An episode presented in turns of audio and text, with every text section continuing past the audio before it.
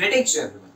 As we know, today we celebrate the birth anniversary of Mr. Rabindranath Tagore, a legendary writer of English and Bengali literature. He has written the national anthem of India and Bangladesh.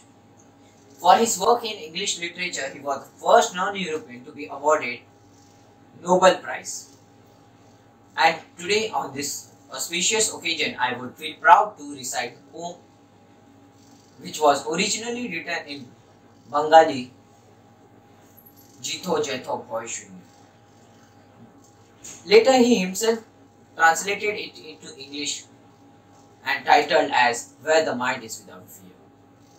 By the means of this poem, he tries to desire, he tries to desire for an ideal society.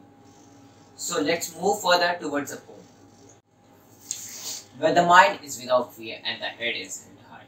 Where the mind is without fear and the head is held high. Where knowledge is free, where knowledge is free. Where the world has not been broken into fragments by narrow domestic walls. Where the world has not been broken into fragments by narrow domestic walls. Where the words come out of from depth of truth. Where words come out from the depth of truth. Where clear streams of reasons has not lost its way where clear streams of reason has not lost its way into dreary desert sand of dead habits. Where mind is led forward by thee, where mind is led forward by thee into ever widening of actions and into ever widening of thoughts and actions, into ever widening of thoughts and actions, into that heaven of freedom. My Father, let my country awake. My Father, let my country awake let my be.